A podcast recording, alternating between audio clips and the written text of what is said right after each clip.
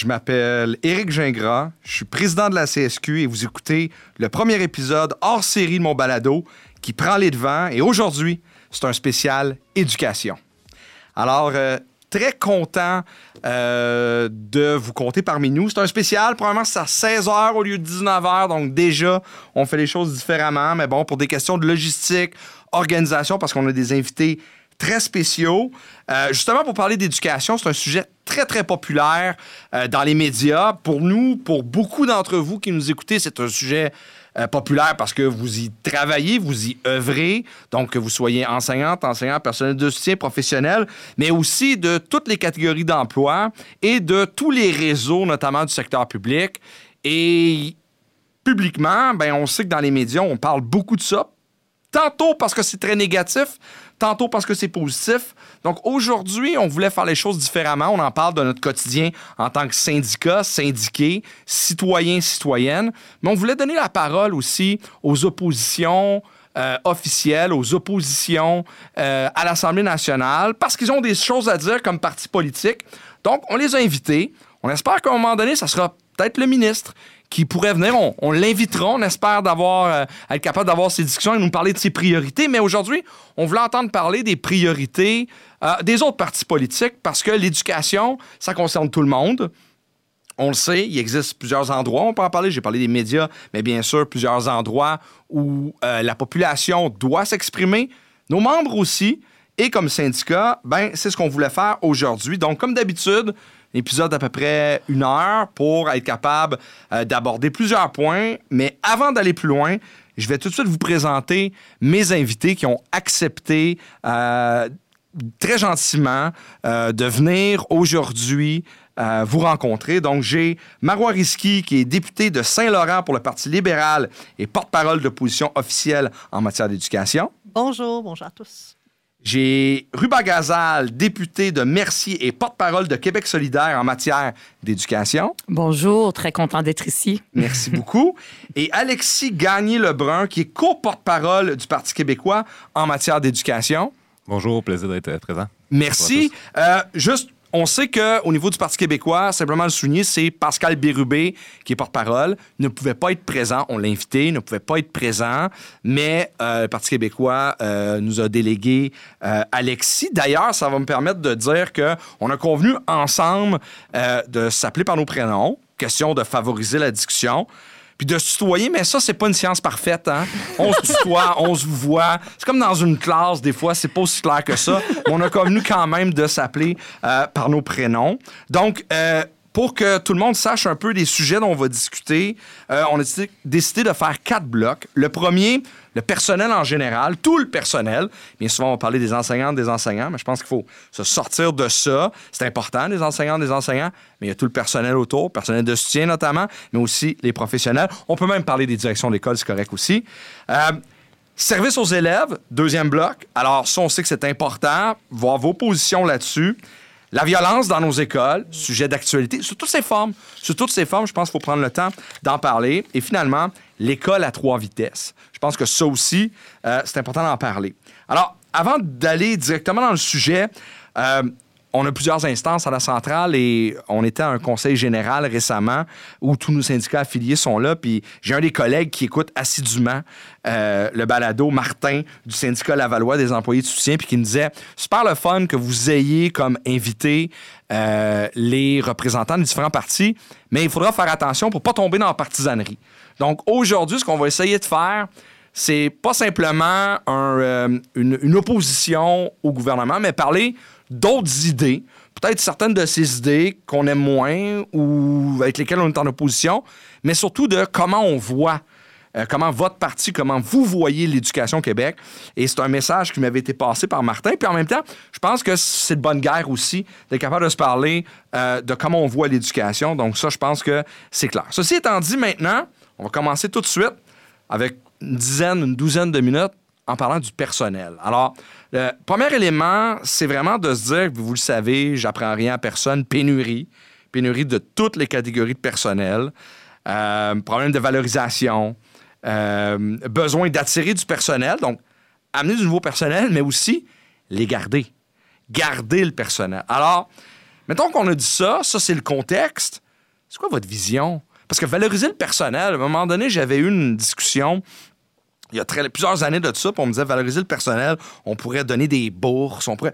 C'est pas ça. Valoriser le personnel, c'est s'occuper des gens parce qu'ils sont importants dans le réseau, euh, l'humain, etc. Puis comment vous voyez ça? Je vais commencer avec euh, Marois. Euh, le personnel, comment est-ce qu'on l'attire? Comment est-ce qu'on le garde? Comment est-ce qu'on le valorise? L'ensemble du personnel. C'est quoi ta vision de ça? Euh, moi, j'ai vraiment été étonnée quand je suis allée faire du remplacement pendant plusieurs mois dans une école, de voir la disparité de traitement de ce que moi j'ai vécu comme professeur à l'université. Puis je vais vous dire très franchement, j'étais très bien à l'Université de Sherbrooke. Puis rendu dans une école de quartier, c'est quoi la réalité des conditions de travail? J'étais dans Saint-Laurent, dans une école ultra diversifiée. Moi, c'était vraiment les Nations Unies. Mais tout le monde avait le même défi. Puis ce qui m'a le plus frappé, pour être permanente, moi, à l'université, c'était après trois ans. J'avais ma permanence. Là, j'avais du monde autour de moi que ça faisait six ans, sept ans, qui n'avaient toujours pas leur permanence, puis qui avaient des contrats de, des fois, une année qui pouvait être chanceuse d'avoir 30 heures, puis une autre année, 15 heures. Et ça, pour moi, c'est pas valorisant. Puis c'est même, ça met de la précarité d'emploi. Puis 80% du temps, c'est qui? C'était des femmes. Ouais, puis souvent aussi, les gens confondent pénurie et précarité. Mhm. Il peut y avoir une pénurie et avoir quand même un paquet de monde précaire.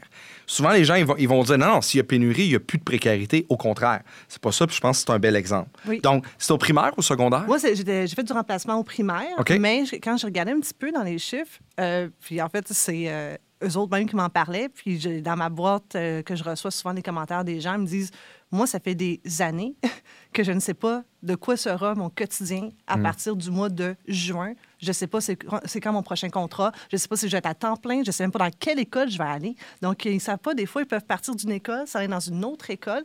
Puis même dans une semaine, des fois, ils peuvent se dire Ah, ben finalement, euh, vu que toi, tu n'es pas permanent, on n'a plus besoin de toi dans cette école-là, tu t'en vas dans une autre école. Donc, contrer la pénurie en, en- en enlevant la précarité Ouais. dans toutes les catégories d'emploi, ça, ça pourrait aider. Oui, mais aussi, on ne peut pas attendre des années pour avoir finalement cette permanence. Il me semble qu'à un moment donné, là, c'est, si ça fait. Ça, c'est des gros mots euh, de syndicats, ça, des Non, mais, permanences. ben non, ben, moi, je trouve ça très normal. Puis à l'université, six mois comme prof, après trois ans, j'avais le- ma- mon statut qui devenait OK, ma t'es rendu professeur agrégé. euh, ou après trois ans, moi, j'avais ma permanence. C'était correct. Puis c'est quand même stressant de ne pas savoir si demain ou l'année après un été, là, tu t'amènes au mois de juin, puis tu passes ton été, puis tu attends, est-ce que tu vas être appelé, à quelle école tu vas aller, puis tu t'attaches à ton école, tu veux t'attacher, mais quand on passe ton temps à changer d'école, mais tu perds aussi ton sentiment d'appartenance. Donc, personnel, on a contré la précarité. C'est une façon de, d'avoir moins de pénurie, peu importe Oui. le personnel. De ton côté, Ruben? Bien, on dit souvent, euh, ça prend euh, tout un village pour élever euh, des enfants. Mais dans une école, ça prend du personnel qui est heureux, qui a des bonnes conditions de travail, qui a, oui, euh, pas de précarité, la stabilité d'emploi. C'est extrêmement important. Puis souvent, dans le discours public, ou en tout cas, je le sens. Je sais, faut pas faire de partisanerie. Je vais essayer de me déprogrammer. C'est la fin de la discussion, ça, je vais y arriver. Mais, mais euh, par exemple, souvent, on va penser, ah, l'important pour nous, c'est, euh, par exemple, pour le gouvernement, c'est le bien-être des enfants, des élèves, et d'opposer ça entre les lignes avec le bien-être du personnel, alors que les deux vont de pair. Quand les gens sont heureux dans leur travail, que ce soit les enseignants, que ce soit la secrétaire euh, le matin qui accueille les enfants, ceux qui sont en retard puis un peu stressés, que ce soit le concierge, euh, que ce soit toutes ces personnes qui font que nos enfants et nos élèves vont apprendre, vont avoir les bonnes conditions pour le faire, mais ça prend du personnel qui a des bonnes conditions de travail. Euh, et les conditions de travail, c'est la base. C'est la base et c'est quelque chose dont on parle pas, on sait partout. Ça prend des bonnes conditions de travail. Ce ne sont pas uniquement des gens qui ont la vocation. C'est extraordinaire. Moi, je fais une tournée dans les écoles puis je vois les enfants. Je comprends pourquoi on aime ce travail-là. Juste, par exemple, dans les écoles primaires, il y a même les écoles secondaires, ils viennent pas peut-être donner des, euh, des bises puis de nous prendre leur, leur prof dans, ou leurs enseignants ou la directrice dans leurs bras, comme on le voit dans l'école primaire, mais c'est quand même, il y a développent une récompense. Il y a quelque chose de, magnifique de voir ça, de voir ces élèves-là se développer.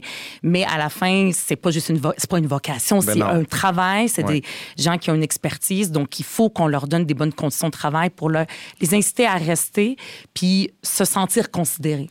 Parce que de plus en plus, on demande, on demande au personnel, puis c'est vrai pour les enseignantes, les enseignants, c'est vrai pour tout le personnel, d'être très spécialisé, d'être très formé.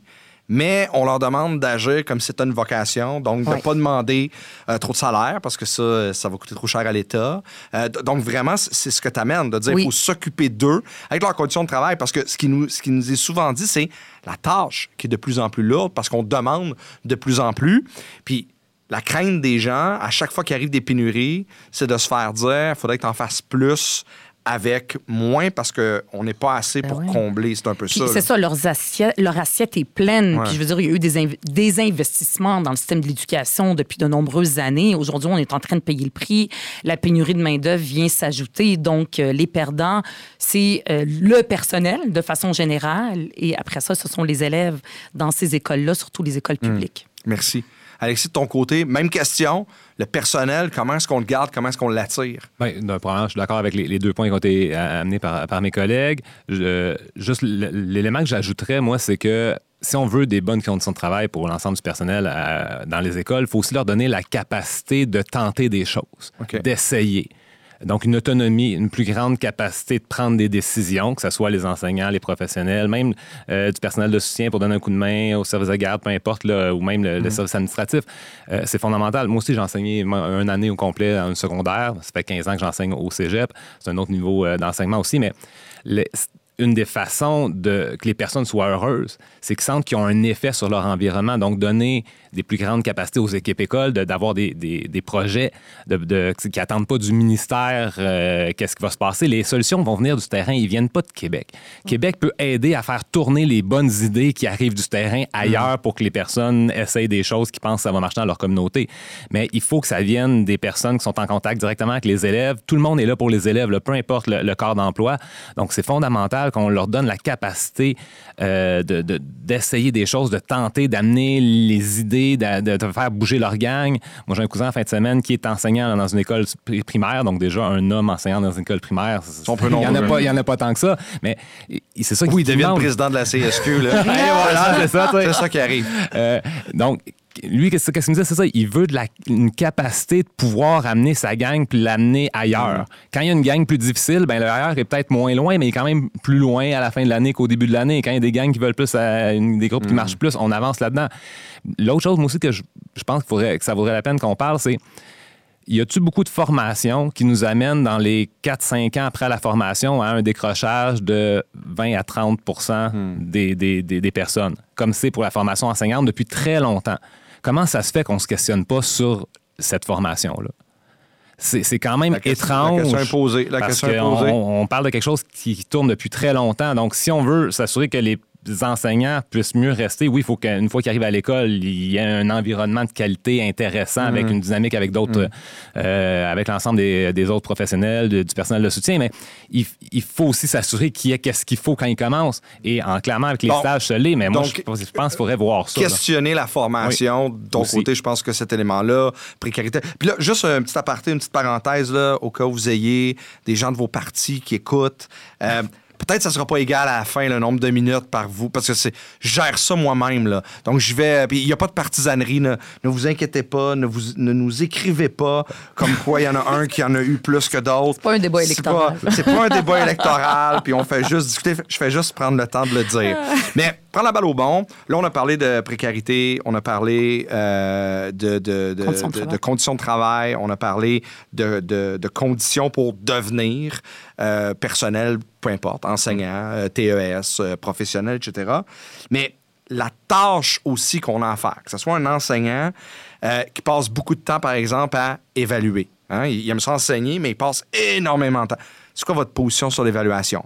Parallèlement à ça, nos collègues du personnel de soutien qui vont souvent faire des heures brisées, tu l'as mentionné tantôt. euh, comment est-ce qu'on améliore ça? Parce qu'une éducatrice qui doit faire le matin, le midi, le soir, est-ce que l'aide à la classe, c'est une option? Puis pour les professionnels, toute la notion euh, du fait qu'ils ils décident d'aller au privé. Alors, on voit que pour chaque catégorie d'emploi, puis j'ai pris le temps de, bien les positionner parce qu'on représente tout ce monde-là. Puis une école, mais c'est tout ce monde-là aussi. Ils ont des particularités.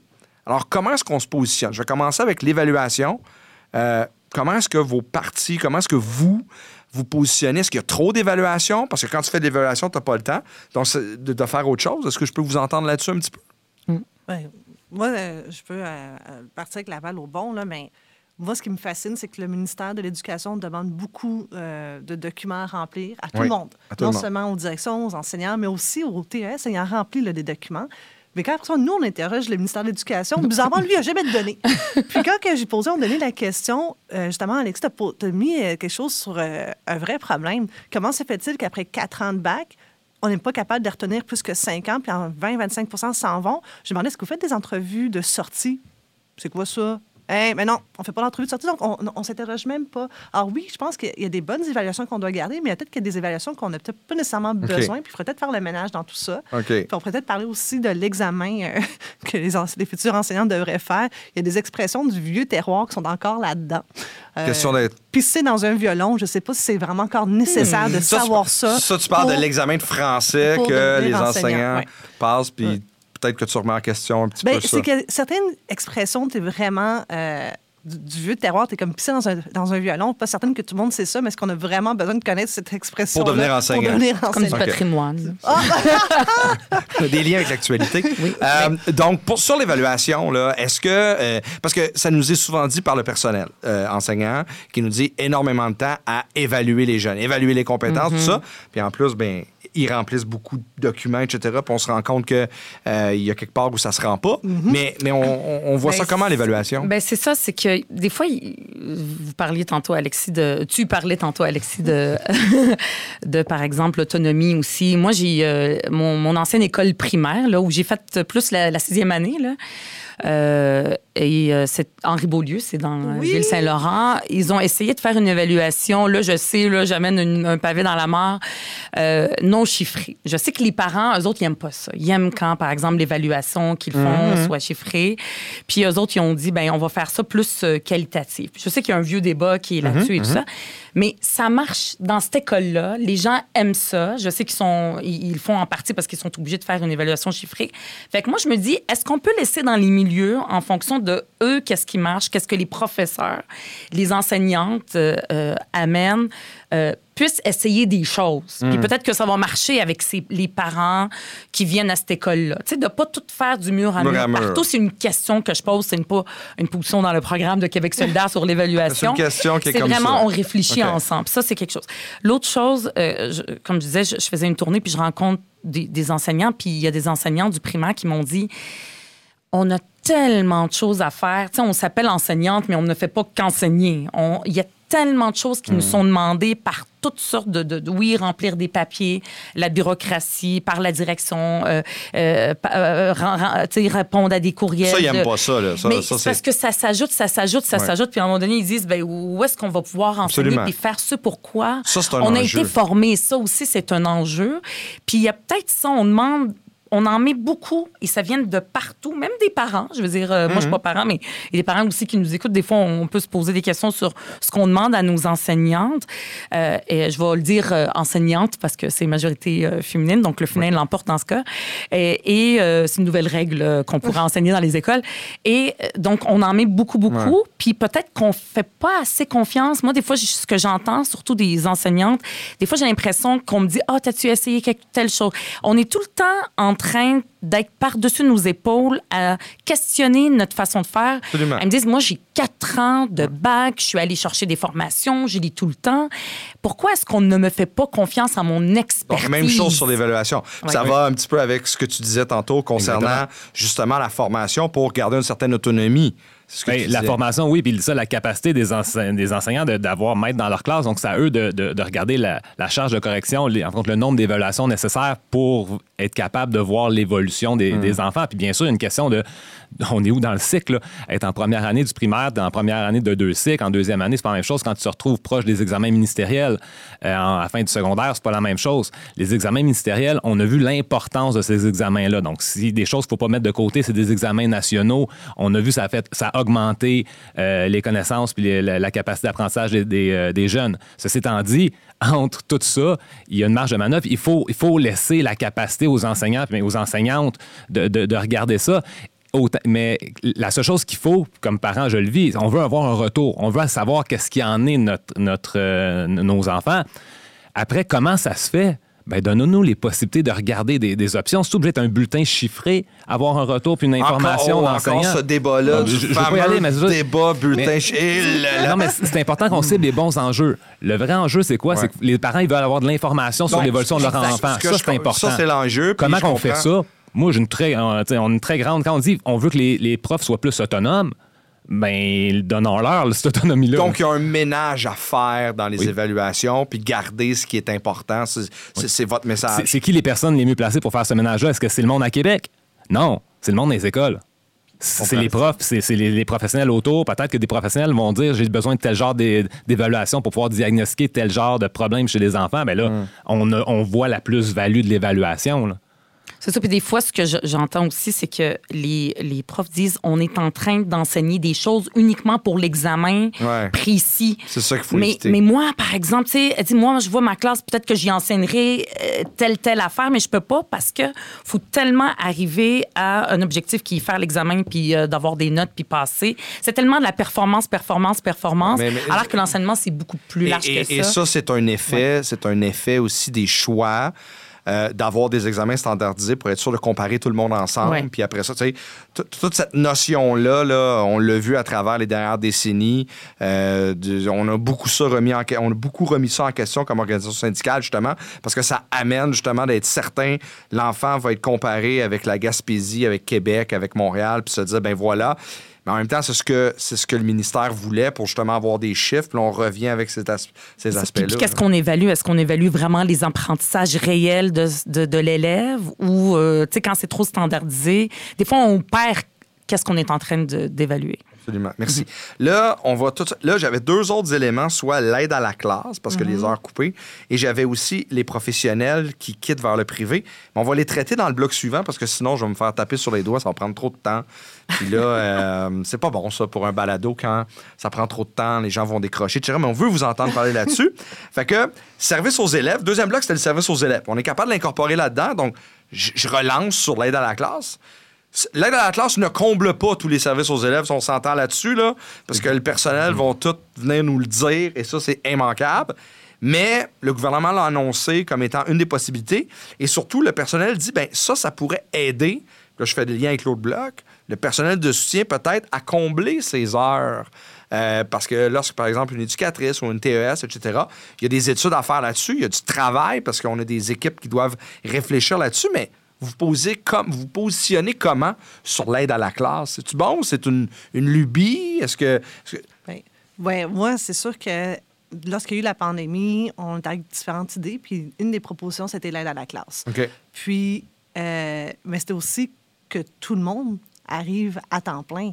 Parce que tu peux pas vivre décemment au Québec qu'avec un, un 14 heures par semaine ou un Ça, 15 c'est heures clair. par semaine. Puis tu fais pas le choix de Et cette, c'est pas de juste une cette question job-là. de, de salaire, c'est aussi une question de besoin. Je ne peux même pas concevoir qu'en ce moment, on est en train de, de se priver de gens qui sont déjà dans les écoles, qui voient les enfants tous les jours. Et avec tous les besoins que nous connaissons, on leur dit non, on a juste besoin de toi à temps partiel. C'est pas vrai, on a besoin d'eux à temps plein. Mais je veux te dire, genre, ici, il y a plusieurs nuances à apporter. En ce moment, le danger euh, que le ministre doit faire attention, c'est qu'on est en train peut-être de déshabiller Pierre pour habiller Paul. Parce Hmm. que les éducatrices qui sont présentement, euh, disons, euh, euh, qui s'occupent d'accueillir les élèves le matin sur l'heure du dîner, Mm-hmm. puis par la suite le soir, mais s'ils sont juste à la classe, bon, c'est-à-dire qu'on n'a plus d'éducatrices sur l'heure du dîner. Alors, il faut que ça soit, faut faire attention à Faut ça. qu'ils dînent. Faut qu'ils dînent, ce monde-là. ben oui, puis il faut. on peut pas laisser les jeunes aujourd'hui tout seuls puis regarder toutes les batailles qu'on voit de- dernièrement. Là, quand tu as cinq batailles dans la même cafétéria un après-midi, c'est parce qu'on a vraiment besoin d'un adulte dans la pièce, même plusieurs adultes. Mais d'autre part, et je vais faire le lien avec les professionnels de soutien parce que tout est dans tout ici. Moi, j'ai appris que 80% euh, des cas d'agressivité chez les enfants sont dus d'abord à un problème langagier, dans 80% des cas.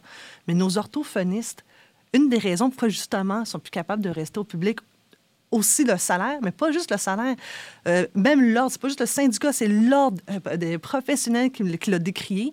Ils sont pas capables d'avoir une salle un à un avec leurs élèves. Donc, Manque de locaux. mais non, on les envoie dans la bibliothèque. Hmm. euh, on prend pas ça au sérieux nécessairement, mais eux, là, ils ont une obligation professionnelle de garder euh, l'entretien confidentiel avec leurs élèves. Ils sont même pas capables de respecter ça. Alors, c'est sûr que quand ils ont un emploi, même pas au privé, au CLSC, dans le réseau de la santé, mais ils s'en vont, dans- ils s'en vont dans le réseau de la santé parce que, un, c'est à temps plein, c'est au même endroit, puis ils n'ont plus besoin de garder les dossiers dans leur auto parce qu'ils n'ont pas de place, ils n'ont pas de locaux. Alors, oui, l'aide à la classe, moi, je trouve que c'est une bonne chose, mais il y a des nuances à porter parce que c'est pas vrai que ça va être l'aide à la classe qui va être en mesure d'aider un enfant qui a un trouble d'apprentissage ou un trouble langagé. Absolument. Et les, les TES ont une autre expertise, puis moi, je voudrais peut-être que c'est ça qui nous manque davantage en ce moment.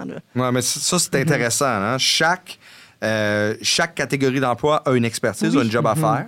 Ça, je pense que tu le nommes très bien.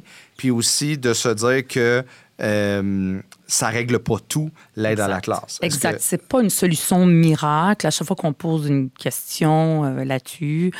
euh, Ailleurs. salon- ah oui, ailleurs, quelque part. Là. Euh, ben, c'est aide à la classe. Évidemment, je veux dire, là, il y a un projet pilote, Ouais. euh, 100 classes, ça va devenir maintenant 200 classes. C'est très, très important. Et c'est proposé dans la négociation aussi. oui, c'est ça, puis c'est une bonne chose, mais ce n'est pas la solution miracle qui va régler tout. Puis il y a aussi des conditions. C'est-à-dire qu'un projet pilote, l'objectif, c'est après ça d'évaluer. Hein, on aime ça, euh, l'esprit scientifique, on met en place un projet pilote.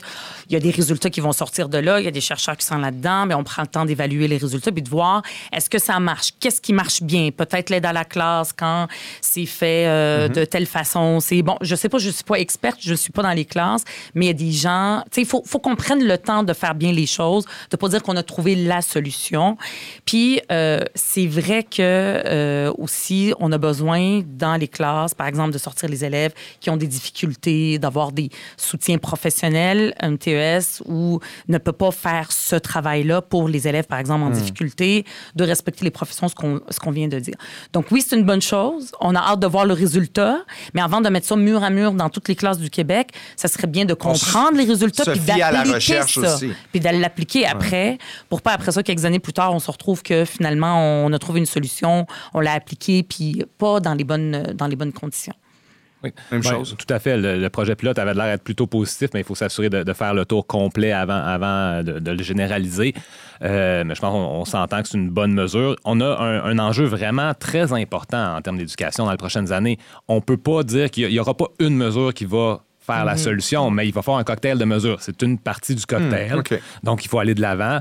Euh, des personnes qu'on peut, qui sont déjà impliquées dans nos écoles, qui peuvent s'impliquer plus qu'elles le font en ce moment, on va les prendre. On est dans une, une dynamique de pénurie de main-d'œuvre. Honnêtement, ne pas le faire, ce serait même, je dirais, un peu stupide. Euh, si on y va du côté des professionnels, je dirais, moi, qu'est-ce qu'on m'a beaucoup dit euh, pour des personnes qui sont dans les, par, par, par exemple, des psychologues, c'est que euh, les personnes, là, elles veulent intervenir, pas diagnostiquer. En ce moment, la majorité des professionnels, ils diagnostiquent. Ils diagnostiquent pendant 2, 3, 4, 5 mois au début de la session, au début de l'année, puis on est rendu en décembre, ils ne sont pas intervenus encore. Ils ont, rencontré plein d'élèves, mais ils ne sont pas intervenus. Les personnes veulent diagnostiquer. Il va falloir à changer notre dyna- dynamique, qu'on soit moins en gestion de cotes. On comprend qu'il y a un lien, parce qu'il faut que ça, ça ait un impact sur la tâche des enseignants, etc. Mais est-ce qu'on peut s'assurer de, de répondre aux besoins des jeunes?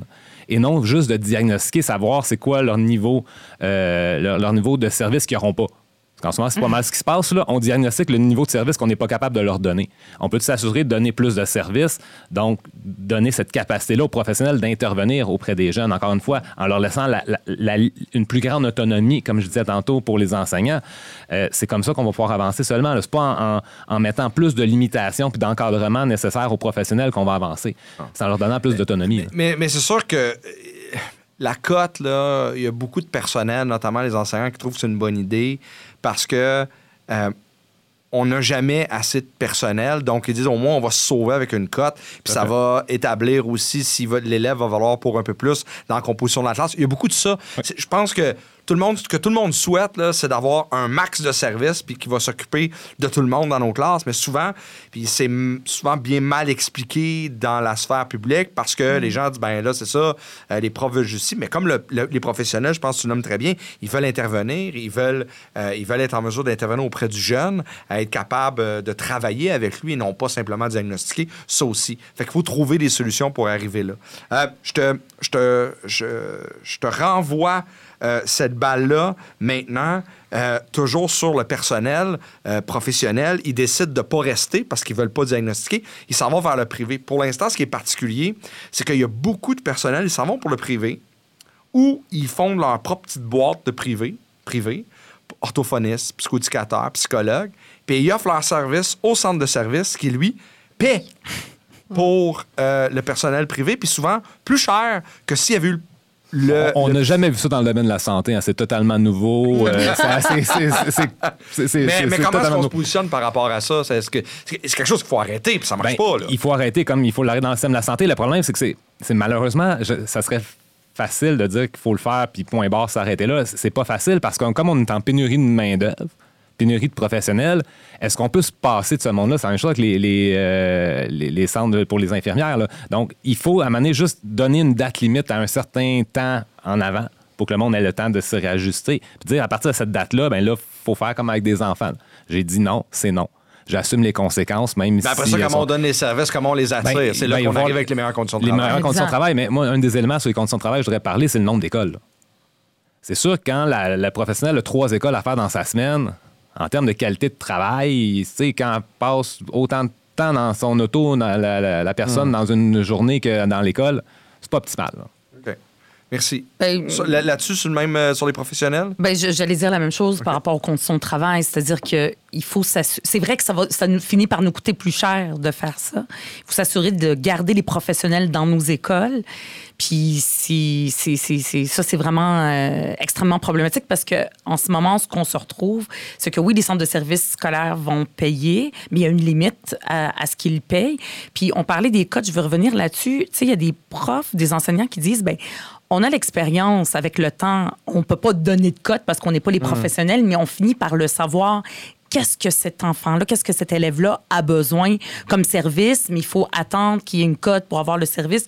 Là, je comprends que vous dites que c'est plus facilitant pour les, pour les profs. C'est mais plus une pendant ce temps-là, mais pendant ce temps-là, cet élève-là n'a pas les services dont il a besoin. Puis après ça, ben, le temps roule, puis c'est, euh, c'est, c'est- c'est risqué pour euh, sa réussite.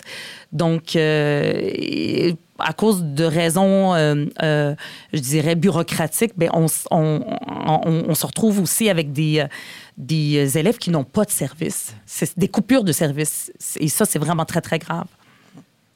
Moi, pour les professionnels, tantôt j'en parlais, quand que l'école, ou le conseil d'établissement décide de l'offre de service qu'ils veulent avoir, une année, ils peuvent dire, nous, ça va prendre cette année un psychologue. Alors, l'orthophoniste qui était là saute, ou vice-versa. Alors, ça fait qu'à chaque année, ben, ils vont savoir quelques mois avant, que- quelques mois, pardon, désolé tout le monde, quelques jours avant la rentrée scolaire, si nous, recommence dans leur école. Moi, les gens qui, avec qui je parle, ils veulent travailler dans l'école. Mais ils veulent aussi savoir qu'ils vont être capables de payer leur loyer, puis faire leur épicerie. Puis en définitive, c'est vraiment ça l'enjeu. Je, je pense qu'on est capable de sécuriser les gens avec de la permanence, puis de dire, parfait, tu vas Et de meilleures conditions de travail pour les garder. oui, mais aussi l'endroit. C'est c'est plate à dire, mais si tu n'as pas ton bureau de travail, mais tu es, même en violation de ton code professionnel. Pour un psychologue ou pour un orthophoniste. Alors, ça, c'est des affaires tellement simples à régler. Puis je crois sincèrement que là-dessus, là, on, est, on s'entend tous, c'est juste de le mettre en pratique. Mais si on fait la- l'absurdité de leur laisser ouvrir une boîte puis venir leur donner leur service au, au privé dans le public, là, on va jamais s'en sortir. là. Puis il y, a des- il y a des parents qui vont aller eux-mêmes aussi payer, là, parce que c'est pas toujours payé par le centre de Non. service. Ils vont Euh, non, aller. c'est remboursé par contre. Euh, Mhm. Mais il y en a qui vont défrayer d'avance jusqu'à 10 000 pour avoir leur diagnostic. Puis savez-vous quoi, l'histoire de cote? Euh, non, non, moi j'ai des gens qui m'ont écrit, c'est capotant, payer 10 000 Puis l'histoire de cote, c'est aussi les parents qui, euh, qui veulent le savoir parce que euh, tu- on- tu- on- le dossier, par exemple, SSPI, le service de soutien euh, pédagogique là, pour les élèves, là, qui ont le fameux code 33. Même des parents qui ne savaient pas et qu'un enseignant a osé lui dire, au risque d'avoir une réprimande de la direction, dit Mais tu sais que ton enfant, c'est un code 33 puis il a droit à avoir telle, telle offre de service. Hein, je ne savais pas. Ça m'a lire l'histoire, la loi, puis se rend compte qu'effectivement, elle a le droit d'avoir un orthophoniste, elle a le droit d'avoir un orthopédagogue, elle a le droit d'avoir X nombre d'heures par semaine. Personne Le- le su. Personne lui a dit. Alors finalement, elle se bat pour l'avoir. Finalement, elle l'a. Puis finalement, le CSDM, dans sa grande sagesse, puis vous avez entendu ma, ma dose d'ironie là-dedans, décide de couper le service itinérant de, qui dessert autour de 250 élèves à Montréal, dont notamment aussi des enfants qui sont au CHU de Sainte-Justine. Alors ça, c'est une autre affaire quand on parle de valoriser le monde. Quand on prend des décisions, est-ce qu'on est capable de s'assurer que les gens qui font le service sur le terrain, eux, puissent vraiment avoir un mot à dire, puis les parents aussi?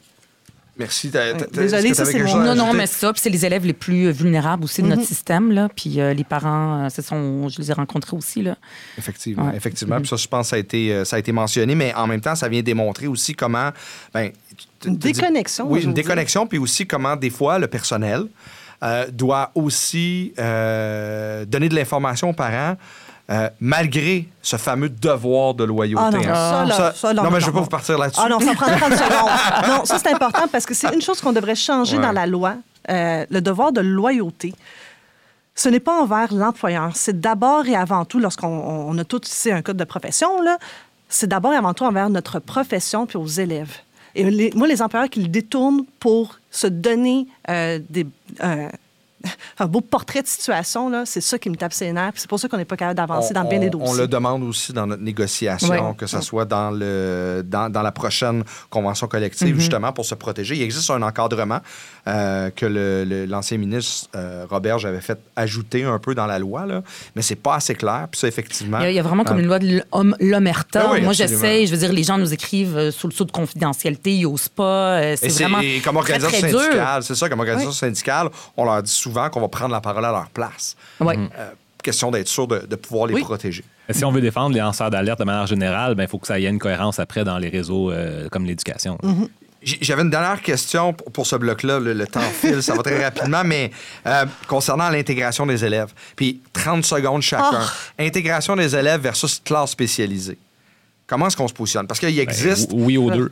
Oui que deux. c'est- du cas par cas. Là. On peut pas dire oui ou non en absolu sur ça. C'est aller contre la réalité de la diversité Mais des on élèves. continue à avoir des classes spécialisées. Ben oui, pour ceux qui en ont besoin, puis ceux qu'on est capable et d'intégrer, on les le fait. financer. Parce qu'on peut dire, oui, on est d'accord, mais arrêtez de les financer. Non, on a déjà vu ça.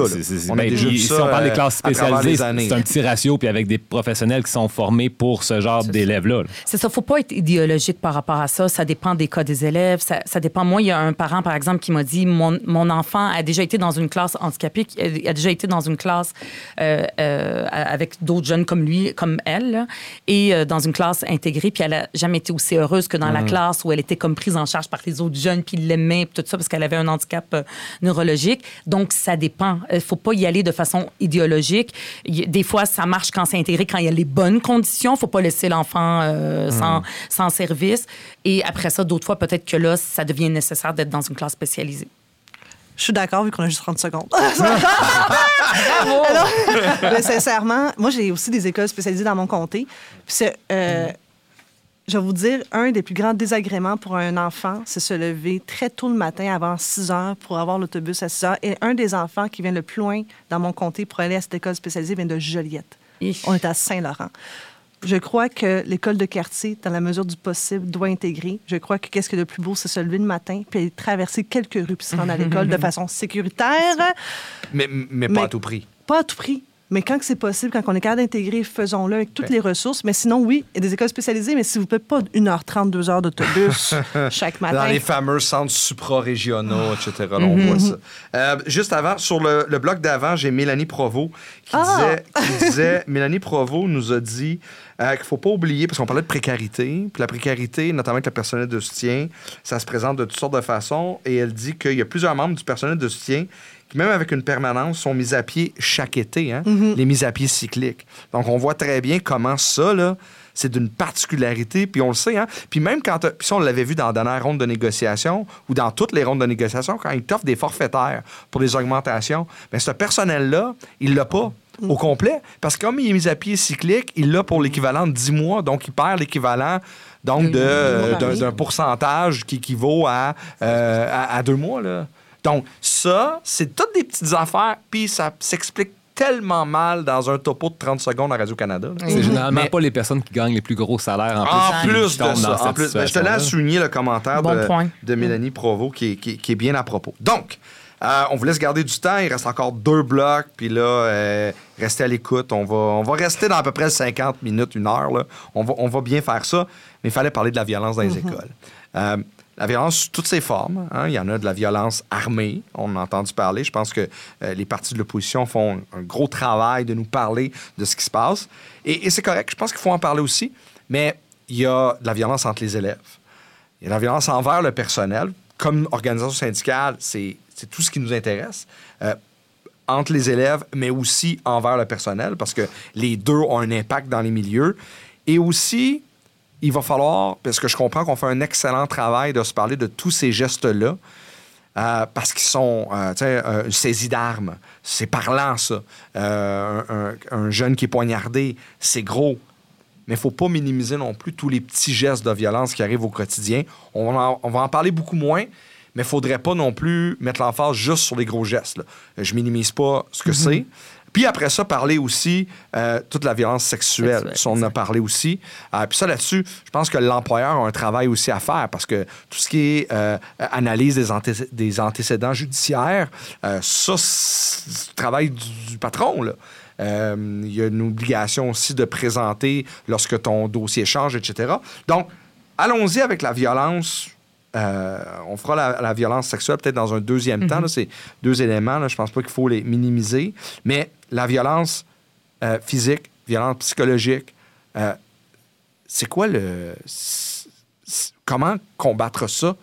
C'est quoi le futur de ça? là? Parce que c'est c'est un problème de société. Là. Ça dépasse les quatre murs. Je commencerai avec Rouba là-dessus. Ben, écoutez, ça, je veux dire, ça n'a aucun sens que dans nos écoles, normalement, les élèves vont là pour étudier, pas pour euh, se battre ou être battus ou être intimidés. L'école doit être un milieu aussi sécuritaire qu'à la maison. Je veux dire, les, les parents envoient leurs enfants dans le- l'endroit le plus... euh, Je veux dire, le- leur- leur- le- leurs enfants, c'est c'est la chose la plus précieuse, normalement, que les parents ont. Puis là, les enfants dans les écoles, il faut que ça soit un milieu sécuritaire.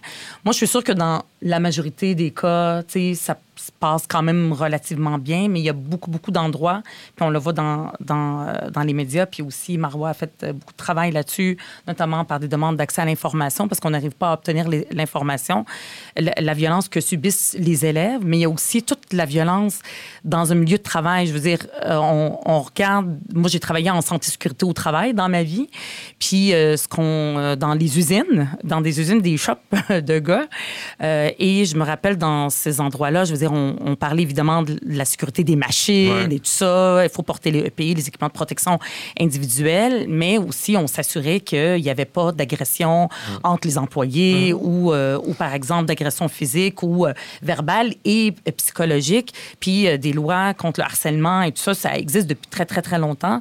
Donc ça, c'est dans des milieux d'adultes. Donc imaginons dans des milieux d'enfants ou de- de- d'adolescents, ça devrait être encore plus important. Et c'est aussi les écoles, c'est le milieu de vie des enseignants, du personnel dans son ensemble.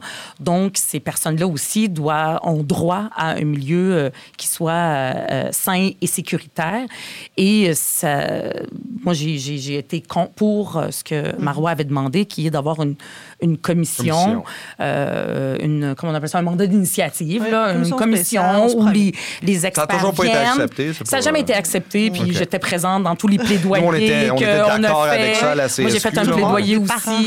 Tout le monde est d'accord avec ça. Tu sais, on n'est pas des experts. Moi, je peux pas vous dire voici l'étape 1, l'étape 2. Mais il y a des gens qui réfléchissent à ça, qui, qui font des études, qui voient ce qui se passe, qui peuvent nous éclairer. Et on a besoin de ça comme élus.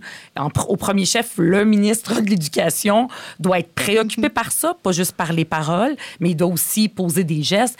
Puis les gestes qu'il doit poser, c'est pas juste des plans, là, quelque part dans le troisième tiroir du quatrième À sous-sol. venir. À venir, Et qu'on exactement. pourra commenter après. Et, et, ben, ça serait bien qu'on soit éclairé par les experts, puis ça prendrait une commission. Alexis? Oui, ben malheureusement, l'école, le reflet de la société, ben, euh, généralement, c'est positivement, mais dans ce cas-ci, sur le thème de la violence, c'est le reflet. Donc, euh, il faut, oui, donner la capacité à chaque école d'intervenir, d'envoyer des messages forts, de le faire. Puis moi, je vous dirais, comme c'est le reflet de la société, il faut que l'ensemble de la société agisse en ce sens-là. Je pense qu'on fait un grand effort, nous autres, au Parti québécois, entre autres, avec notre chef, Paul Saint-Pierre-Plamondon, je pense que vous voyez, pour essayer de même d'éviter la trop grande partisanerie. Sais, On s'est dit qu'on faisait attention aujourd'hui. Ben, ça donne le bon exemple. Il faut le donner. Il faut qu'on soit capable de donner De cet travailler tout ensemble De travailler aussi, hein. ensemble. De, de- on, on a le droit d'être en désaccord dans la vie sans se crêper le chignon.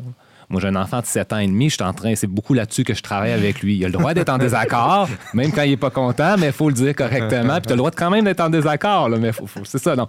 Puis, mais, puis il, faut, il faut que tout le monde puisse intervenir, c'est-à-dire qu'il faut qu'il y ait une légitimité à dire quand il y a un problème pour, par exemple, le, le personnel, là, quand il voit quelque chose. faut pas qu'il se demande qu'est-ce qui arrive. Tu sais, Il faut pas qu'il pense qu'il puisse y avoir quelque chose de minimalement négatif si ils disent qu'ils ont vu quelque chose de bizarre, d'étrange. Parce que des fois, ils vont dire ah je sais pas à quel point puis ils vont passer pourquoi? Juste parce qu'ils ont peur à ce qui pourrait arriver Tolérance rapport à ça. zéro. la tolérance zéro c'est quoi? Ben c'est on minimalement on regarde ce qui a été peut-être que la personne l'a vu rapidement puis c'était du coin d'œil puis finalement c'était c'était pas tant quelque chose comme Donc, ça pas Mais minimiser. il faut pas le minimiser, il faut tout de suite regarder qu'est-ce qu'il y en est. Il faut que les parents, s'ils entendent quelque chose de leurs enfants, ils fassent signe. Il faut que les enfants aussi soient habitués à pouvoir le dire, pas en termes de rapporteur, mais en termes, quand il y a des choses importantes qui sont arrivées, il faut, qu'il- faut que ça soit dit à des adultes pour bien sûr que ce soit les adultes qui interviennent. Puis il faut après que les, les directions puis les personnes responsables traitent le tout de manière euh, rapide et, euh, et correcte. Puis correct, ça veut aussi dire que s'il y a des conséquences nécessaires pour des jeunes ou des adultes, qu'il y ait lieu ces conséquences-là, puis qu'on les s'assume, là, qu'on n'ait pas peur à des gangs d'avocats qui arrivent des choses comme ça. Euh, c'est, moi, j'ai l'impression, des fois, on a peur d'avoir peur à place d'agir comme on pense qu'il faut faire. là. Marois? Moi, je vais vous dire que les chiffres, quand je les ai reçus de- des demandes d'accès, j'ai vraiment été estomaquée. Puis, souvent, les gens pensent hey, c'est un problème de Montréal. Non, c'était partout au Québec. Euh, de l'Outaouais en Estrie, évidemment, Montréal, Laval, euh, même aux îles de la Madeleine. Euh, mais un, je- trouve pas ça normal que j'ai dû passer par une demande d'accès aux 70 différents centres, euh, 72 centres de services scolaires. L'information était rapportée de façon complètement disparate. Certains centres de services scolaires, c'était vraiment très bien fait. Euh, violence verbale, violence physique, incidents vraiment graves, actes de violence. Là, c'était documenté. Et d'autres, c'était entre 0 et 10, entre 11 et 18, plus de 40. Mais plus de 40, c'est-tu 50, c'est-tu 200? Je ne sais pas. Mais ça, c'était disparate comme information, puis je trouve pas ça normal. À part ça, je fais des demandes d'accès au corps de police. Et c'est là que ma mâchoire a disloqué parce que... euh, Certains centres de police euh, au Québec ont documenté là, vraiment très, euh, encore une fois, de façon beaucoup plus détaillée, puis d'autres, on ne détient pas cette information. C'est impossible qu'un corps de police ne pas. détiennent pas cette information-là. Et encore une fois, moi, ça venait des enseignants Parce puis du personnel de soutien, Mais surtout parce TES qui, moi, qui me donnaient de l'information. Au risque, il me dit, Marois, faut pas que ça sorte de, faut pas que ça sache ça vient de moi ou de mon école. Mais ça, moi, c'est les actes de violence. faut aussi se rappeler une chose. Euh, tantôt, Eric, tu l'as dit. Quand c'est des jeunes qui se battent, il y a aussi des jeunes qui battent des profs, qui battent des éducateurs spécialisés et des éducatrices. Moi, puis au primaire. Puis moi, j'étais dans la manifestation avec euh, Ruba la semaine euh, passée. Oui, avec, euh, devant l'Assemblée nationale. Oui, oui, oui. Puis Ça moi, j'ai dit dans mon discours, hey, rendu au primaire qu'une éducatrice, mange, euh, une enseignante, une éducatrice et une enseignante ont mangé une chaise euh, d'en face. Puis quelqu'un dit préscolaire, Marois, Ben ouais. préscolaire. Là, tu dis, ça n'a pas d'allure. Et là, je me dis, il faut vraiment qu'on on bouge là-dessus. Puis j'ai vu la campagne de publicité sur Instagram qui était adressée aux jeunes, il faut qu'on se parle. Non, il faut que nous, les adultes, on se parle aussi. Il faut intervenir. Et j'ai ajouté une chose, si vous le permettez. Ne pas minimiser ce que les enfants voient autour. Tu sais, quand tu as deux jeunes qui se battent, puis un qui poignarde l'autre, le traumatisme Oui, est, vrai, est vrai pour les enfants, mais est vrai aussi pour les adultes qui voient ça dans leur quotidien. Absolument. Ben, puis j'a- j'allais prendre ça parce que au même moment où, tu me parlais de, euh, de comment il faut s'en occuper, j'allais dire c'est peut-être parce que la société trouve pas encore que c'est important s'il y a euh, des, des, euh, des- des policiers ou des regroupements là, où, où tu es allé chercher l'information qui n'avaient rien à déclarer là-dessus parce qu'ils n'ont pas trouvé important de- d'en faire état. C'est peut-être Euh, ça. non, moi, je pense que c'est surtout qu'ils ne veulent pas me donner l'information, puis j'ai décidé d'aller en révision de cette demande d'accès. OK. Mais je, je veux Bien hâte de connaître cette réponse-là. je vais vous dire, il y a un centre de service scolaire que je suis convaincue qu'ils m'ont menti parce qu'ils m'ont dit, nous, on a eu, dans les trois dernières années, zéro incident. Ah, c'est drôle c'est parce que moi, C'est pas leur définition d'incident? Ouais, ben, mais c'est là que je m'en allais. Ouais. Mais, mais tu vois, c'est là que je m'en allais. Mais parce moi, que- c'est ce qu'il y a des parents qui m'écrivent. Là, Ben oui. disent Hey, Moi, c'est parce que c'est drôle, ce centre de service scolaire. Là, ma fille était hospitalisée parce que ça fait battre, puis qu'un jeune a monté sur son dos, est rendu à terre, puis quelqu'un a sauté sur son dos pendant qu'elle était à terre. là. Mais, mais où je m'en allais avec ça, c'est justement c'est que la définition de la violence, on dit tolérance Mmh. zéro. Moi, quand je fais des entrevues, puis euh, euh, je dis que la première chose qu'on veut, c'est tolérance zéro. Tout le temps, les animateurs me disent Ouais, mais ça, euh, c'est déjà ça. Non. Ça, ça va de soi. Non, c'est c'est pas ça. Puis d'ailleurs, pendant que tu me parlais, j'ai Jean Morin qui nous écrit et qui dit En santé, on placarde les murs de l'édifice pour signaler, signaler pardon, que la violence envers le personnel ne sera aucunement tolérée. En éducation, on a beaucoup de travail à faire pour en arriver là. Puis il a raison parce que c'est comme si on avait besoin d'une grande campagne. Quand tu dis euh, euh, est-ce que ça va, là, ou euh, la, la- la- la campagne sur Instagram qui existe déjà, là, on a besoin pour, de, de se parler entre nous, mais toute la société en général. Une grande campagne pour la tolérance zéro. Expliquer c'est quoi? Parce que présentement, dans les milieux, euh, on parle de politique, on parle de code de vie. Ça existe tout de présentement. Mais est-ce que c'est est -ce que c'est mis de l'avant? Est-ce que c'est connu? Est-ce que c'est connu ou quand c'est connu, souvent ce que le personnel nous rapporte, c'est, par exemple, tu me parles de préscolaire. Hey, des profs du préscolaire ou des intervenantes, des TES, qui se font mordre par des enfants, il y en a beaucoup, là. Mais quand il y a une intervention qui est demandée, on dit Ouais, mais là, c'est juste un jeune du préscolaire. C'est là que ça commence. Il était en crise. Il était en crise. On n'en parlera pas trop. Mais il y a un code de vie qui devrait s'appliquer. Il devrait avoir quelque chose, rencontre de parents, etc. On ne dit pas de le suspendre trois jours quand tu es en maternelle, là. mais il devrait avoir. Et ça, c'est pas suivi. Pourquoi? Parce qu'on va le tasser, parce qu'on va trouver que c'est pas assez important. Ça, c'est un des enjeux. Mais Quand je disais tantôt que les personnes ont peur d'intervenir, c'est ça. C'est exactement ça. C'est- C'est-à-dire qu'il y a un geste de poser qui est clair, qui est inacceptable. Parce que des fois, euh, quand il n'y a, a pas d'adulte dans une pièce, des fois, c'est pas évident qu'est-ce qui s'est passé, mais des fois, c'est très clair. Mais là, on a peur parce que les parents, parce que. il- Non, mais à un moment donné, il faut assumer dans la vie. Est-ce que c'est un message, c'est un message sociétal. Est-ce qu'on dit non à ça, oui ou non? Puis moi, je reviens, tu sais, probablement qu'il y a des services de police peut-être peut-être qu'ils n'ont pas dit toute la vérité, mais moi, je pense que malheureusement, il y en a probablement qui, comme ils ne se sentent pas concernés, ben, ils prennent peut-être pas les statistiques reliées à ça dans les écoles, reliées aux écoles. L'école, ça devrait concerner tout le monde. C'est ça. Donc, Ben, d'une façon différente. Ça il sort, ça sort de, de- de- de du cadre du milieu scolaire. C'est toute la société en général. Ben oui, puis en plus, dans les écoles, ce qu'on enseigne, c'est des valeurs, c'est euh, comment est-ce qu'on vit ensemble et tout ça. Donc, quand il y a, par exemple, les autres élèves qui sont témoins d'une situation de violence, puis rien ne se fait, donc c'est quoi le message qu'on leur donne? Il n'y a pas de conséquences, c'est pas grave, on minimise, c'est chacun pour soi. Fait qu'on est en train de leur inculquer des valeurs que c'est pas ça qu'on veut inculquer normalement. Puis, euh, et tous les traumatismes que Ouais. tu disais qui peuvent être engendrés Oui. par ce genre de violence-là, quand il y a une bataille, quand il y a quelque chose Ben, devant nous. quand tu vois un de tes élèves là, qui se fait poignarder, c'est traumatisant, non seulement pour le personnel, mais pour les jeunes qui ont vu ça. Clair. Puis encore aujourd'hui, il y a- encore euh, dans une école on l'a à. Montréal-Nord une bataille poignardée. euh, moi, je, je n'en reviens pas. C'est quelque chose qui on ne devrait pas avoir lieu. Puis oui, on a placardé nos écoles partout. Violence, tolérance zéro. Mais c'est pas vrai parce qu'on accepte même, par exemple, tu sais, quelqu'un qui se fait cracher dessus. Moi, je suis désolée, là, je trouve ça dégueulasse. là. Mais c'est Ah, mais t'es. euh, Va t'excuser. Non, ça prend une conséquence. Mhm, Puis moi, je- je crois que plus tôt on intervient en amont, puis qu'on trace une ligne là-dessus, ben c'est là qu'on est capable de déscalader pour pas, à un moment donné, qu'on va tolérer un jeune qui va vraiment, littéralement, fracasser une chaise sur un membre du personnel.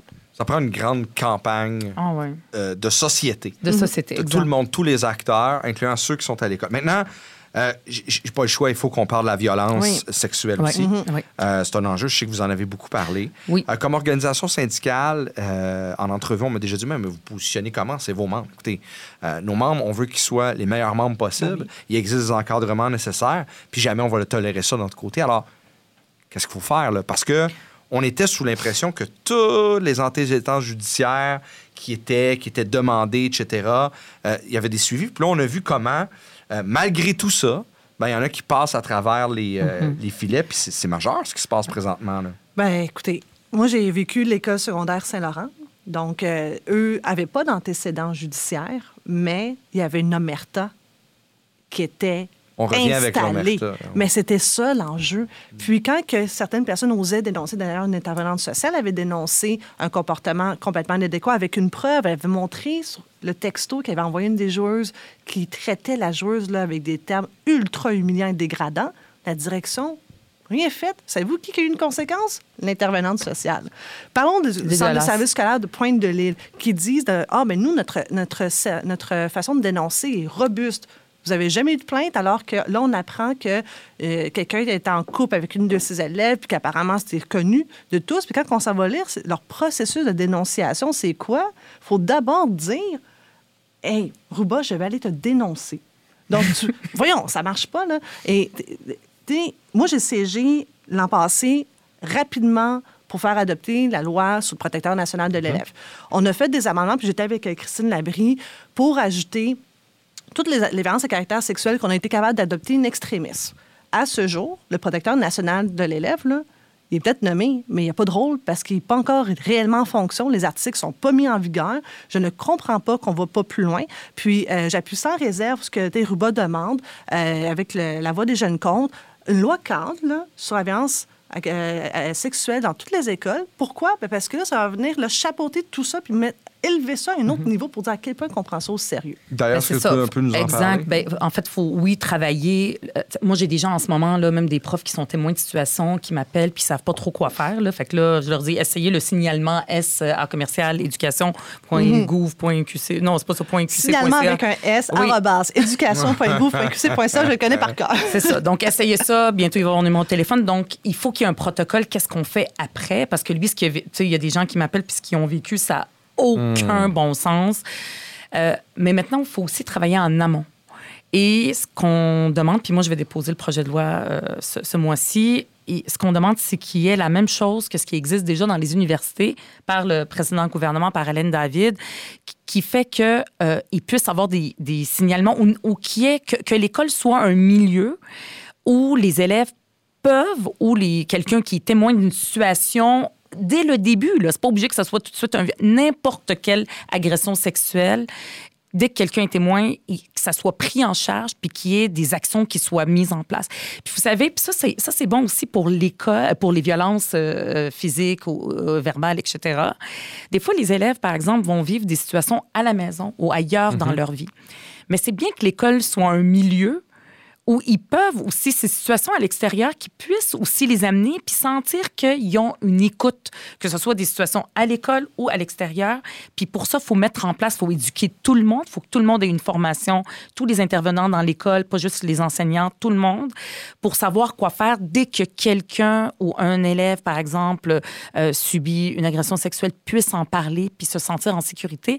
Puis aussi, ce que la Voix des jeunes comptes, qui est un, un mouvement de jeunes filles là, qui sont totalement totalement bénévoles. Il y a des gens, des fois, les appellent en pensant que c'est des intervenantes. Elles sont bénévoles, elles ont d'autres travails dans la vie parce qu'elles ont vieilli avec le temps. Il y a d'autres jeunes qui font du bénévolat parce que cette situation est extrêmement importante pour elles. Et euh, souvent, par exemple, euh, quand il y a une situation, ben, qu'elles puissent, euh, j'ai oublié l'idée que je voulais mentionner, là, que je voulais dire. Ben, qu'elles puissent le faire réellement en, toute sécurité. C'est ça, en toute sécurité. Ah oui, c'est le fait, le traumatisme de tout le temps répéter son histoire. Parce que si, par exemple, tu vas l'amener au protecteur de l'élève, ben il n'y a pas de jeune là, de 14 ans, 16 ans qui va aller écrire à protecteur mhm. de l'élève. Ça n'arrivera pas. Le protecteur de l'élève va pouvoir prendre, par exemple, le témoignage d'adultes. Ça aussi, c'est possible. C'est pas obligé que ce soit la personne qui le subit. Mais, euh, par exemple, ils vont en parler avec quelqu'un. Après ça, il faut qu'il parle avec le directeur. Après, il faut, faut qu'il parle. faut que ça soit pris en charge dès le début pour pas que ce processus-là soit aussi un traumatisme. Ben, que ça prend une loi, une loi cadre qui euh, permettrait de faire de la prévention puis savoir comment intervenir pour que le lieu soit sécuritaire, pour que l'école soit sécuritaire. Ça sera déposé ce mois-ci. Oui, ce mois-ci. C'est le même projet de loi que euh, avait déposé Christine. Tu peux compter euh, encore sur mon appui. Merci, Marois. Alexis? Ben oui, il faut s'assurer qu'il y ait une prise en charge directe puis qu'il n'y ait pas 15 personnes qui interviennent dans le processus par la suite. Dans ce sens-là, il faut, que les, enseignants puissent envoyer des personnes, mais il ne faut pas que ce soit eux qui aillent apprendre ça aussi. C'est pas leur travail aussi. Quand on parle de charge de travail, il ne faut pas leur mettre des, choses sur les épaules qui ne sont pas à eux. Moi, je voudrais juste ajouter à ce qui a été dit. Il faut aussi miser sur la prévention. Le monde d'aujourd'hui, les, les jeunes d'aujourd'hui, même à très bas âge, sont en contact euh, visuel et auditif avec un niveau euh, sexuel qui n'était pas, lui, de ma génération. Euh, pourtant, je, je, suis le début des Y, là, mais euh, pour vrai, c'est un peu fou. Là. Puis, entre-temps, on a retiré l'éducation à la sexualité. Bon, là, il y a des capsules, là, mais nous, depuis longtemps, quand on a parlé d'un cours de citoyenneté qui avait besoin et qui commence à être mis en œuvre, ben, au cœur de la citoyenneté, le traitement des autres, puis comment on interagit en société, c'est pas mal ça. Là, et ça fait partie des relations entre les. Donc, toute la, question de la sexualité comment, est, là-dedans. Euh, comment qu'on respecte les autres, puis comment qu'on agit quand on voit des personnes qui sont pas respectées dans des petits gestes ou des gestes plus lourds aussi. C'est important qu'on aille en sens-là. Et euh, c'est pas en le traitant en capsule ou en, le donnant à des personnes qui sont pas formées pour le faire qu'on va avancer au aussi efficacement qu'on le devrait. Il y a des personnes qu'il faut, faut qu'ils soient formées pour pouvoir intervenir ben, en, en prévention et de la même façon qu'en intervention. Donc, on va regarder la suite des choses. C'est un sujet qui est super important, comme tout le sujet de la violence, d'ailleurs. là. Euh, puis, on n'a pas assez parlé fort probablement de la violence psychologique, euh, qui est, très, très, très important, qui est souvent sous-estimé. Euh, tous les problèmes de santé mentale, on, on- on tend à moins en parler, mais je pense que c'est important aussi de le dire. Ben bon. Là, j'ai un dernier bloc. On va y aller rapidement parce que ça va vite. Mais je veux vous entendre en quelques secondes. École à trois vitesses. Il y a du monde qui ne veut pas en parler. Disons que nous, on en parle. Euh, L'école à trois vitesses, on voit ça comment. Puis ça a changé, hein? même chez nos membres. La CSQ, là, euh, c'est une organisation, puis on est en train de revoir nos positions parce que même nos membres disent, ben, des projets particuliers, c'est quand même intéressant. Donc, on est en train de questionner. On aura tout un débat là-dessus. On a fait un rendez-vous de l'éducation euh, il y a quelques mois de ça. On s'en va vers un congrès. On va voir si on en parle. On va avoir ces réflexions-là. Mais alors que la majorité des partis, puis c'est vrai malheureusement euh, de tous les partis qui ont déjà été au pouvoir, c'est pas pour le Parti québécois, c'est pas pour le Parti libéral, c'est un sujet tabou, ça. Euh, financer, non, c'est comme, comme ça. Hop, c'est tout, c'est fini. On n'en parle plus. Euh, et à chaque fois qu'on arrive au pouvoir, c'est ça qu'on dit. Euh, c'est quoi entre, entre ça, là? Disons, nous, autour de la table, que- on pourrait passer un épisode au grand complet de ce balado-là sur l'école à trois vitesses. Mais c'est quoi votre position là-dessus? Je vais commencer avec Alexis. Ben, un, elle existe, ce qui est déjà une, une position claire. Nous, qu'est-ce qu'on veut faire? La première chose, on pense qu'on est dû pour une, un l'équivalent d'un rapport parent 2, d'une commission parent 2.0. Là, on est dû pour ça, ça fait plus de 60 ans, euh, pour voir c'est quoi l'état des lieux. Parce que l'école, tu sais, on, on lit le rapport parent, l'école privée était là-dedans, mais elle était souhaitée d'être en, en position extrêmement minoritaire, en complément, comme un peu au cégep. Tu sais, il y a un milieu privé au cégep, Mais là, mais, on, là, parle de l'ordre de 5% là. C'est pas ça au primaire pour au secondaire, là. certainement pas au secondaire. Euh, donc, il faut revoir ça. euh, et dans une dynamique d'assurer l'équité de traitement pour l'ensemble des élèves. Parce que c'est ça l'enjeu. L'enjeu, c'est qu'on s'assure que les élèves aient accès à un service de qualité. Puis ce service-là, c'est quoi? C'est l'attention des profs, des, professionnels de, l'ensemble de, l'école, qui est en ce moment complètement disparate entre le privé et le public, puis euh, différents types de publics. Par contre, la notion des projets pédagogiques, moi, je l'ai vu dans l'année que j'enseignais au secondaire, à quel point même ça a permis à des étudiantes faibles d'avoir la motivation de passer à travers leur année. Vraiment, là, les grands yeux, qui, parce qu'il y avait le spectacle de fin d'année de musique, ça a tout changé. Donc, euh, c'est important qu'on ait ces projets-là et on devrait les multiplier. Par contre, il ne faut pas qu'il y ait de barrières à l'entrée à ces projets-là. C'est ça l'enjeu. Des barrières ni financières, Donc- ni des barrières de notes. là. Donc, il faut qu'on donne une raison aux jeunes de rester à l'école. Ben, c'est le- les vieux partis Non, non, avant. c'est ça qu'il a dit, c'est ça qu'il a dit. Non, j'ai J'ai jamais dit ça, j'ai- c'est Non, toi. les partis qui ont été On au appelle ça de la pouvoir. projection. On appelle ça de la projection. Bon, partez pas chicane ici, là. Chicane, pas chicane. Non, tu peux y aller, euh, Ruba, vas-y. Ben, euh, en en fait, ce que je voulais dire, c'est que le système d'éducation au Québec, c'est le système le plus inégalitaire au Canada, puis il n'y a pas de quoi être fier de ça. Moi, ça m'inquiète énormément euh, l'état de notre école publique à cause de tout l'écrémage qui est fait par le privé et aussi euh, les projets particuliers qui euh, font de la sélection basée sur les notes, qui font de la sélection basée sur euh, l'argent. Il y a des projets particuliers dans l'école publique qui coûtent 5 000 Je vois pas qu'est-ce qu'il y a de public là-dedans. Et moi, je suis un produit de l'école publique. Je pense, Marwa aussi, je Aussi. sais pas pour vous et tout ça. Mais, et la majorité, il y a beaucoup, beaucoup de gens aussi qui sont à l'Assemblée nationale. Le premier ministre au premier chef, je sais pas si lui a été à l'école privée, mais c'est extrêmement important. Il y a un bris de la promesse qui a été fait euh, par euh, le, le, rapport parent dans les années 60, où l'école, son objectif était euh, d'enlever cet élitisme de Mhm. l'école. De, de, de- L'égalité des chances, L'égalité des chances. Et aujourd'hui, il y a un bris là-dedans quand on voit les parents qui se magasinent une école. Je veux dire, on n'est pas aux États-Unis, on est au Québec. Moi, c'est quelque chose qui me préoccupe énormément. Il y a plein d'élèves que ça va bien aller pour eux. Leurs enfants, euh, leurs parents ont de l'argent, euh, ils ont des bonnes notes, ça se passe bien, mais il y a beaucoup, beaucoup de laissés pour compte. Et cet écart-là, puis je le vois, il y a des parents qui nous le disent, il y en a qui réussissent très, très bien, qui ont des notes extraordinaires, puis il y en a d'autres qui euh, réussissent très mal. Malheureusement, après ça, il y a un échec. Et c'est l'école publique qui doit s'assurer qu'il y ait une égalité de tout le monde des chances. Cela dit, il y a beaucoup de gens qui vont penser que Québec solidaire est contre les projets particuliers. Au contraire, comme euh, tu le disais, Alexis, il y a des élèves qui ont besoin de ces projets particuliers pour euh, se motiver à l'école. J'ai visité une école à Magog, La Ruche, qui, elle, c'est les profs qui ont décidé, là, qui ont dit, ça n'a pas de bon sens à quel point nos élèves, au, c'est une école publique, euh, dans les projets particuliers, puis les élèves dans pas de programme ne se rencontrent pas, ne se voient pas. Il y a une, comme une ségrégation. Et là, ils ont décidé depuis huit ans d'avoir un projet où tous les élèves, sans aucune sélection de secondaire 1 à 5, puissent se mélanger. Mais ça, c'est par la volonté de profs de la base. Et du Faudrait que ça soit la même du, Du milieu. milieu. faudrait que ça soit la même chose euh, au niveau du Québec. Et pour nous, c'est très, très clair, là, à Québec solidaire, là, pas de financement des écoles publiques, des écoles privées. Il y a des parents qui envoient leurs enfants à l'école publique et leurs taxes payent pour l'école privée des autres. Ça n'a pas lieu d'être. Marois? Bon, alors, plusieurs choses. Je vais commencer euh, au niveau trois vitesses. Nous, l'école libre choix. Donc, c'est des parents qui veulent envoyer leur enfant à l'école privée, peuvent le faire. S'ils veulent envoyer à l'école publique, évidemment, moi, je te produis de l'école publique, j'y crois, de la prématernelle de 4 ans au doctorat au public. Mais le problème que j'ai, c'est que, par exemple, quand moi j'allais à l'école secondaire Marguerite de la Gemeraie, jouer au basketball là-bas, ça ne me coûtait pas un sou. Aujourd'hui, faire partie d'un projet euh, de basketball, c'est 2500, 3000 dollars euh, dans plusieurs écoles publiques. J'ai fait sortir euh, les chiffres un peu partout. Euh, toi, tu te scandalises de 5000 dollars avec raison. Le pire programme, c'est 14 000 Ah oui, j'ai vu dans ça. une école publique. Moi, j'ai déposé un projet de loi avec le Parti libéral pour dire que jusqu'à concurrence de 5 000 c'est payé par l'État, pour justement qu'il n'y ait pas cette barrière à l'entrée, parce qu'effectivement, ça devient la ségrégation. Et on a un système à deux vitesses dans le réseau public qui est supposé être le meilleur ascenseur social. Puis j'en suis la preuve vivante, parce que, tu sais, quand ma mère est venue à l'Assemblée nationale pour mon assermentation, tu sais, elle a pleuré parce qu'elle se disait C'est-tu normal que moi, j'ai aucun diplôme, ma fille ait réussi à se rendre à l'Assemblée nationale, puis on n'est pas, on pas grandi riche. Mm. Mais- mais- mais c'est ça- ça l'ascenseur social.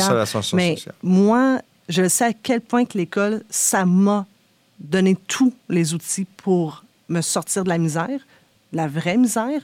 Puis aujourd'hui, quand je regarde, je suis pas certaine qu'une petite Marois qui grandit euh, dans l'Est, aujourd'hui, a tous les outils dans l'école publique pour s'en sortir. Quand on va lui dire, hey, t'as peut-être T'es peut-être bonne au basket, mais t'as pas l'argent pour jouer au basket. Hey, t'es peut-être bonne au tennis, mais c'est pas toi la prochaine Leila parce que t'as pas le 7000 que ça prend à Laval. C'est ça notre problème. Je pense que si on est capable de se dire l'école est véritablement publique, on doit le faire. On a une obligation légale de le faire aussi parce que c'est ça la mission de l'État. Puis les jeunes, il n'y a rien de pire que de se faire dire non parce que tes parents n'ont pas d'argent. C'est humiliant, c'est une blessure. Puis euh, moi, je sais, là. Tu sais que quand tu n'as pas d'argent, tu sais que ton linge n'est pas parfait, tu le sais tout ça. Mais tu n'as pas besoin de te le faire dire à l'école. Moi, j'ai Ben, peur qu'il y ait de moins en moins de marois, c'est ce que tu dis, euh, marois, euh, dans le futur. Puis on est dans cette situation-là. On donne 600 millions de dollars à des écoles privées, confessionnelles et non confessionnelles, d'où l'incohérence dans notre société. C'est Guy Rocher, qui a 98 ans ou 99 ans aujourd'hui, qui était là lors du rapport parent, puis il dit qu'aujourd'hui, on est en train de reproduire l'élitisme. Puis ça, c'est pas en voulant euh, le beurre et l'argent du beurre, puis euh, la, beurre- toute la ferme et tout ça. À un moment donné, il faut faire des choix dans la société, puis on ça s'en va de pire en pire. Moi, mes parents auraient pu m'envoyer à l'école privée il y a euh, 35 ans maintenant. Puis euh, ils ont décidé de m'envoyer à l'école publique en disant on est venu au Québec. Moi, je suis une enfant de la loi 101. Ils ont dit on est venu au Québec parce que l'école est gratuite et de qualité. Aujourd'hui, j'aurais eu euh, 12 ans, là, puis je m'en vais à l'école secondaire. Moi, je pense qu'ils m'auraient envoyé à l'école pri- privée. Et ça, ça m'inquiète. C'est ça qui est en train de se passer en ce moment. Oui. Alexis, Moi, la chose? Oui, juste une affaire, deux choses. Un, faisons attention, le Québec n'est pas la société la plus inégalitaire en termes éducatifs. On réussit quand même à, faire plus évoluer nos étudiants les plus faibles qu'ailleurs au Canada. Euh, par contre, il- on est capable de faire mieux, puis il faut faire mieux. Pourquoi? Puis qu'est-ce qu'on a besoin pour ça? On a besoin de s'assurer, de réfléchir tout le monde ensemble. On peut plus partir dire un parti politique décide comme gouvernement, dire on fait A, puis on y va de l'avant. Pourquoi? Parce qu'on a, a besoin de recréer cette cohésion nationale-là derrière l'éducation. De revenir, c'est quoi une éducation nationale? Qu'est-ce qu'on a besoin? De quelle manière on va le faire? Pour ça, il faut faire la commission parent 2.0. là. Il, il faut qu'on fasse, qu'on prenne le temps, même même si ça va peut-être faire amener un délai pour des mesures. On a besoin de cette cohésion-là pour être sûr que ça marche par la suite. Si on va trop vite, on va le manquer. Juste une dernière chose, oui. c'est pas, moi qui ai dit que c'est le système le plus inégalitaire, c'est Guy Rocher, mais c'est aussi le rapport euh, du Conseil supérieur de l'éducation en 2016 qui l'a dit dans un rapport. Il ferait le même rapport, je pense qu'il dirait que c'est Vous encore pouvez aller voir les, les données de Catherine Hayek à, à l'UQAM aussi. Pas de chicane aujourd'hui, là. Ben, mais, mais, Chicane à la cabane.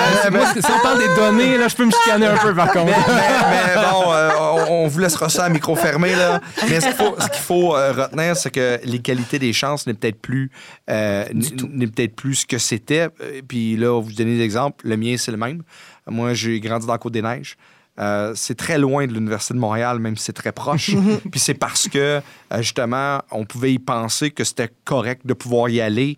Et maintenant, est-ce que c'est encore le cas? La question se pose. Puis c'est- c'est- je pense que c'est- le message que vous nous donnez. Encore là, un autre débat de société, rapport parent 2.0, peu importe comment on dit, mais une réflexion à avoir là. Alors, écoutez, un gros merci. Je pense qu'on aurait pu faire un épisode 2 très facilement. J'espère que les gens nous ont, euh, nous ont écoutés jusqu'à la fin, qui nous écouteront aussi. N'hésitez pas, si vous écoutez euh, alors que euh, l'épisode a déjà été enregistré, n'hésitez pas à y aller avec vos commentaires. C'est toujours intéressant. Puis, il y aura d'autres balados, il y aura d'autres invitations à faire. On reparlera d'éducation parce qu'on on n'a pas parlé euh, euh, du, collégial, on n'a pas parlé de l'universitaire. Souvent, c'est des enjeux qui sont mis de côté. Même chose avec la petite enfance. Alors, si on veut être en mesure d'avoir des jeunes qui partent de la petite enfance, le réseau scolaire, puis après ça, le collégial, l'universitaire, on n'a pas parlé de formation professionnelle, on n'a pas parlé d'éducation des adultes. C'est gros l'éducation. Faut Donc, vraiment que vous nous réinvitez. Là. ben, ça me vous n'avez fera- pas le choix. Là. Ça me fera bien plaisir à la demande générale, j'en doute pas. Merci beaucoup de votre participation, super apprécié. Puis les collègues, merci d'avoir été là. N'hésitez pas à y aller vos commentaires, euh, vos suggestions aussi. Puis on se revoit la prochaine fois. Merci. Merci. Merci. Merci. beaucoup.